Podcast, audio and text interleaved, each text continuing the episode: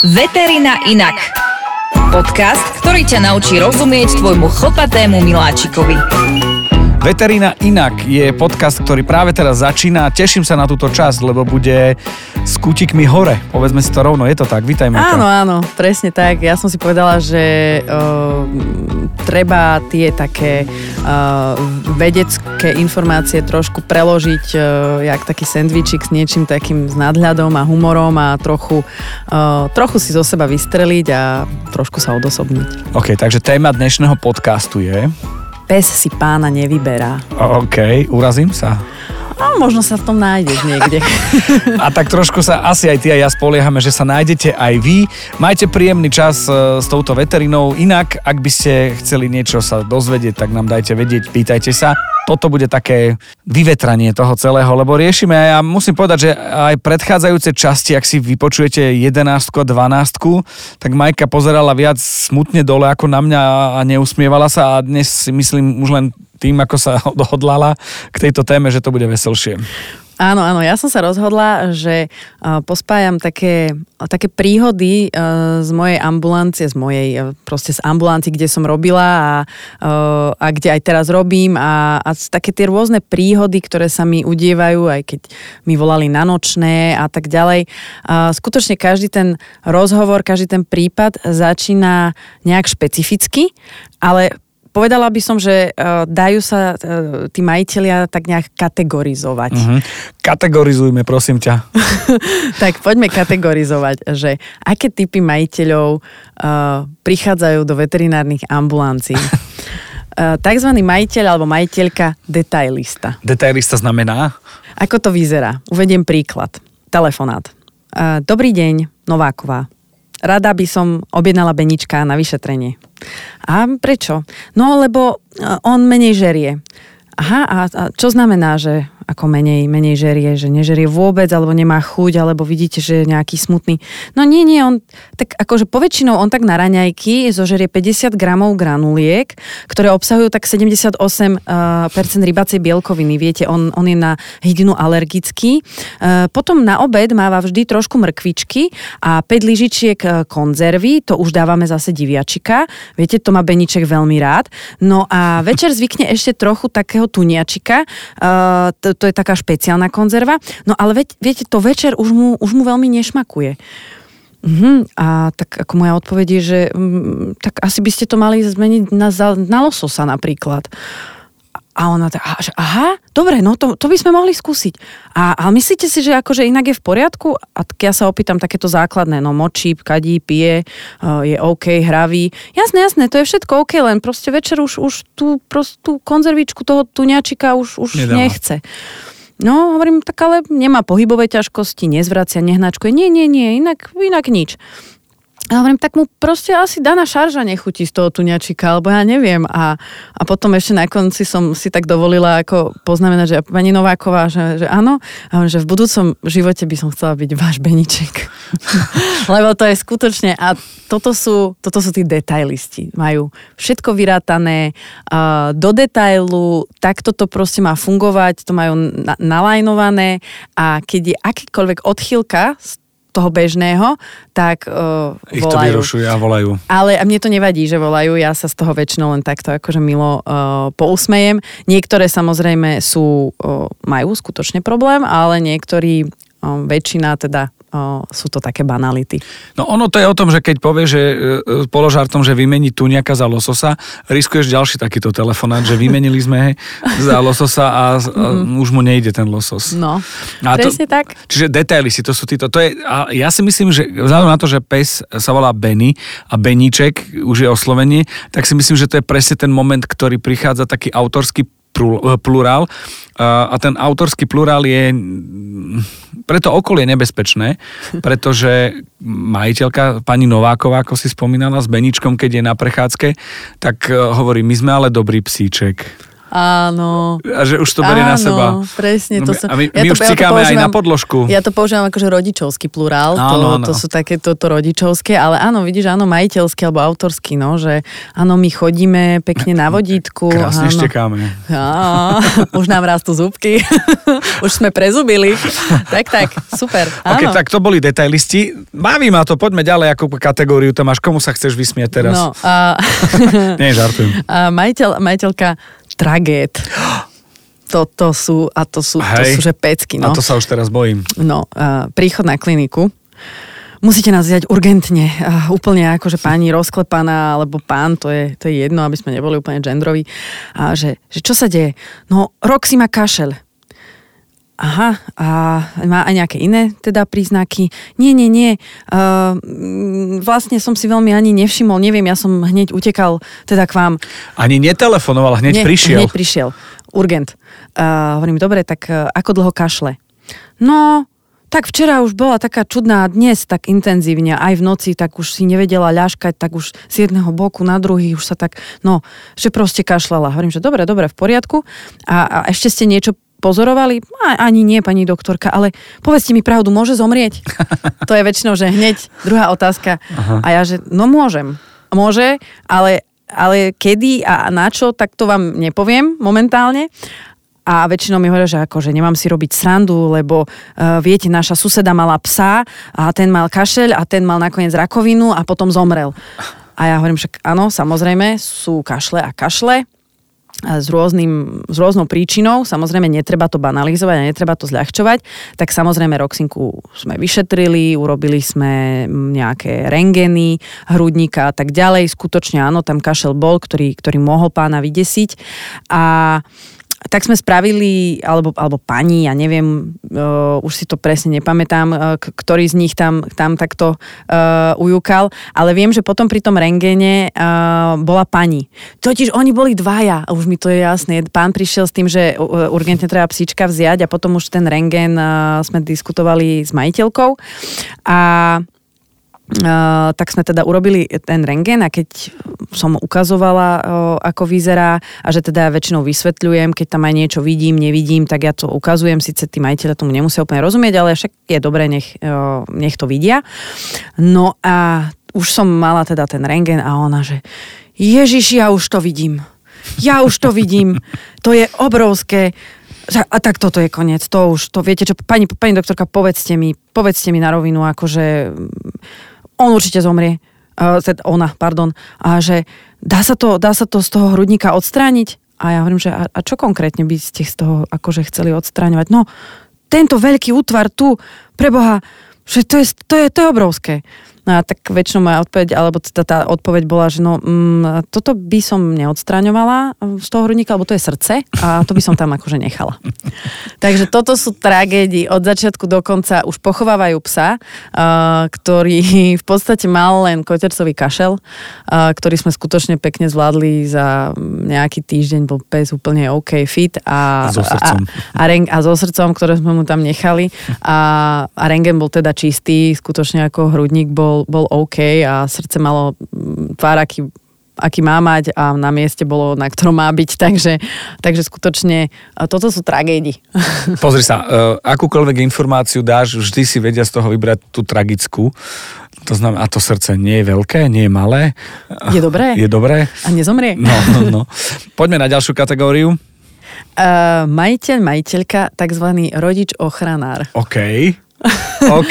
To už sa začína približovať, čo? Takže... Takto, čo už sa začína približovať, Majka pozerá na mňa. Áno. Tam možno bude aj ten rodičovský plurál, ale nie. Poväčšinou to prebieha tak, že prídu do ordinácie títo rodičia ochranári a ja sa opýtam teda, aký má psík problém. No napríklad, že mala som pacientku Wendy, že boli ju brucho. Dobre. Tak sa na ňu pozrieme. A majiteľ nič. Tak sa teda na ňu pozrieme. No však jasné, tak majiteľka, že tak sa na ňu pozrite. A ja hovorím, dobre, ale to mi ju musíte položiť na stôl. A to musím? Viete, ona je veľmi vystresovaná. Ona vždy, keď takto sme niekde, ona veľmi je v strese. Nemôžete si ju vyšetriť takto, keď ju mám na rukách? Tak väčšinou odpovedám, že nie, že to sa skutočne nedá takto vyšetrovať psíček, že bohužiaľ musí ísť na stôl. Takto väčšinou prebieha tak, že ten psíček teda akože veľmi neochotne je položený teda na ten stôl, ale ten majiteľ stojí blízko pri tom stole, lebo čo keď mu treba tú rodičovskú ochrannú ruku podať. Wendy potrebuje pohľadkať. Alebo... Áno. Tak automaticky ten pes samozrejme, že je v strese nejakom, zaprvé to cíti obrovský z majiteľa, že ten majiteľ je v strese a za druhé proste ten pes má tendenciu na toho majiteľa skákať, šplhať alebo nejakým spôsobom tiež sa k nemu dostať späť, lebo tam cíti to bezpečie, lebo je takto od malička vychovávaný. Takže ja skutočne vtedy už som použila vetu, že otecko si odstúpi od stola a došlo to? A nechá nás pracovať, lebo ten pes sa jednoducho neukľudní, kým má tú možnosť toho úniku. Takže áno, už to potom pánovi došlo. Tak samozrejme Wendy sme vyšetrili, Wendy sme odobrali aj krv, čo bola veľká tragédia, pretože pán ma presviečal, že ona to určite to nezvládne a bez neho už vôbec nie. Nakoniec sme to zvládli a zvládli sme to bez neho a zvládli sme to úplne hravo, pretože ako náhle ten pes nevidí toho majiteľa, on sa ukludní. Áno, je možno v strachu, v strese, je to samozrejme neprirodzené pre neho prostredie, neprirodzení ľudia sa ho dotýkajú, ale je taký trošku paralizovaný a my využijeme tú chvíľku a odoberieme bez nejakého veľkého stresu alebo bez nejakého trápenia toho psíčka. No a samozrejme, tie výsledky nevyšli úplne vtedy v poriadku, tak sme Wendy museli zobrať na ultrazvuk a z toho všetkého vyšetrenia sme usúdili, že Wendy bude musieť ostať na hospitalizácii. Šok. To bol jeden šok. A to bolo hrozné, lebo otecko sa nás pýtal, či tam môže ostať spať. Ale máte aj klietky pre veľké psy, nie? Áno, a ja som povedala, že skutočne oddelenie pre rodičov tu nemáme. Takže ak teda mu mám nejak pomôcť, alebo teda Wendy mám nejak pomôcť, tak bohužiaľ budem musieť túto noc stráviť bez nej. Čo je čudné, lebo keď bol na Kramároch so synom, tak mohol zostať. Je to čudné. Akože mali by sme si my veterinári vstúpiť do svedomia a urobiť tieto ležoviská. Ja si myslím, že to je diera na trhu. Pri každej klinike aspoň karavan. No, alebo nejak... S kamerou. Nejaké hotelové izbičky. Takže takto. Takže toto sú tzv. Rodičia ochranári, ktorí... A prečo ho tak chytáte? A prečo ste... Ježiš, a nie, toto...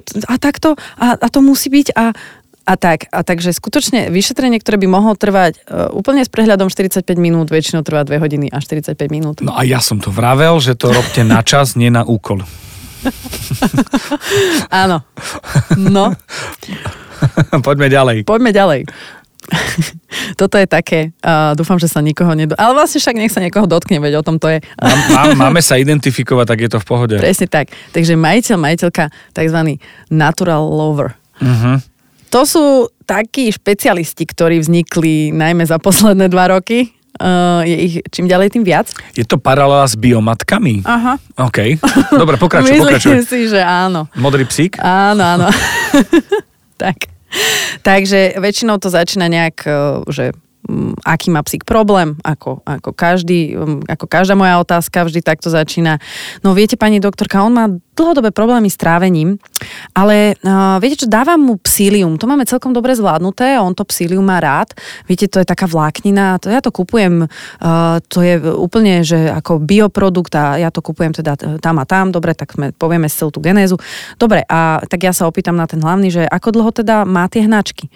No, tak už vyše 0,5 roka, tak na preskačku, ale to psílium akože zaberie, ono to potom sa vráti, ale tak dobre. Tak potom príde moja ďalšia otázka, že dobre, a kedy ste teda odčervovali psíka? No, tak asi iba keď bol šteňa, to ešte nejak chovateľa. Viete, ja som potom neodčervovala, lebo viete, ja to predsa tá chémia, to je také, no viete, pre toho psíka, to určite nie je zdravé. Ale viete čo, my dávame kremelínu. To som čítala, že to je prírodné antiparazitikum a to veľmi dobre pomáha. Hovorím, OK, dobre, tak už tak niečo šípim, tak sa opýtam predsa len takú tú moju, že a čo očkovanie? Lebo ja už akože, to už vidíš. Asi vieš. Ja už vidíš a vieš, že tam si udrel teda po hlavičke, ale tam už, viete čo, pani doktorka, ale tak, takúto chémiu, takýto biznis ja podporovať nebudem. Uh-huh. A už ide a už proste sa dostáva do takého toho stavu, kedy ja už neviem veľmi, akým spôsobom reagovať, pretože ak by som to zviera teraz mala otestovať skutočne na všetko, čo mu môže byť, tak pani tam nechá strašne veľa peňazí, utrápi psa a strašne veľa času. To znamená, že niektoré tieto veci, na ktoré sa ja pýtam, či už očkovanie, odčervenie a tak ďalej, to sú veci, ktoré nám v takýchto prípadoch šetria čas. Lebo ja nemusím premýšľať proste nad nejakým ochorením, ktoré už dávno malo byť vakcinované, ale v tomto prípade musím, lebo nie je. Hej? A tam skutočne väčšinou dojdem k tomu, že dobre, tak vyšetríme si toho psíka. Vidím, že mu niečo je, že ho skutočne boli brucho a teraz samozrejme môže ísť iba o úplný, že bolo veľa psília rovná, alebo môže tam byť nejaký väčší problém.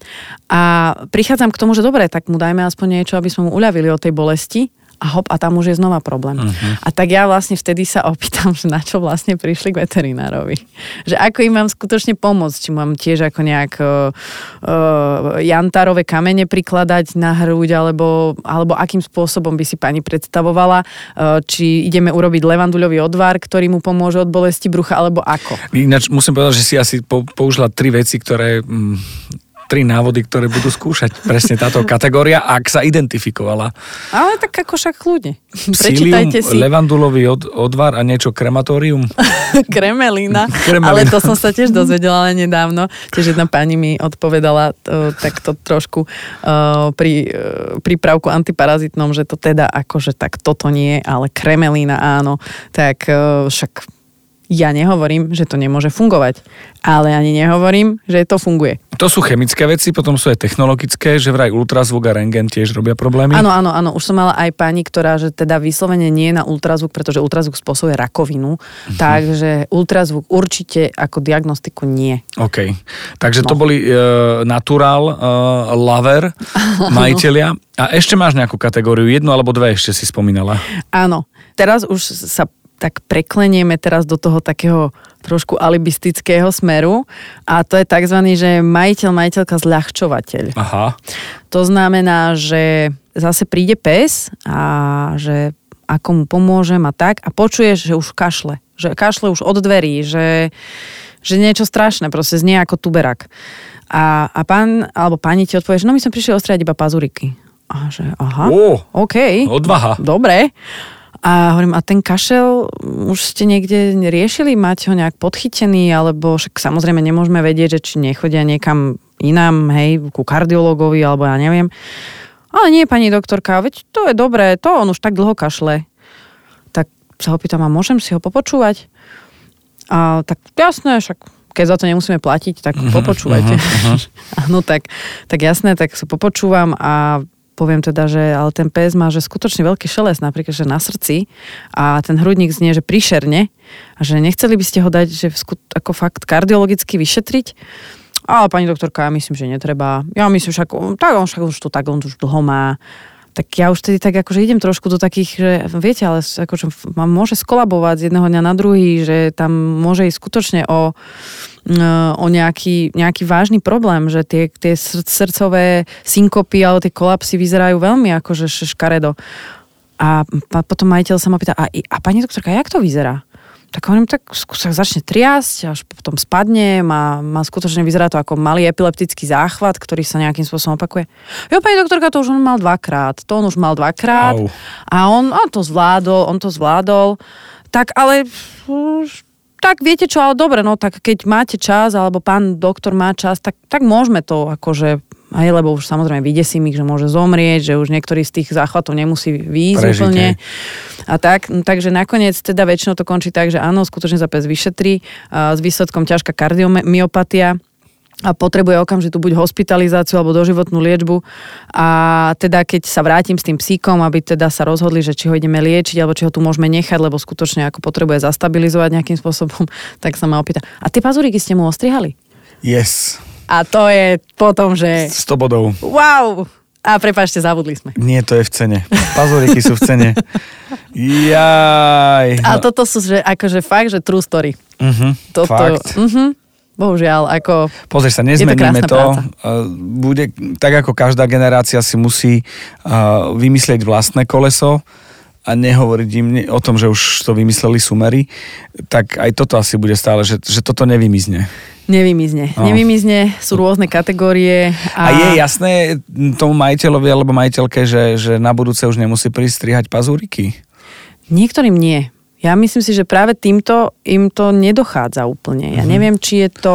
Zľahčovatelia, ale väčšinou to vždy svedčí o tom možno, že z akého prostredia pochádza ten sám majiteľ. Aha. Hej, že samozrejme inak sa správajú ľudia, ktorí žijú napríklad na dedinách a toho psíka majú len tak ako niekde na dvore.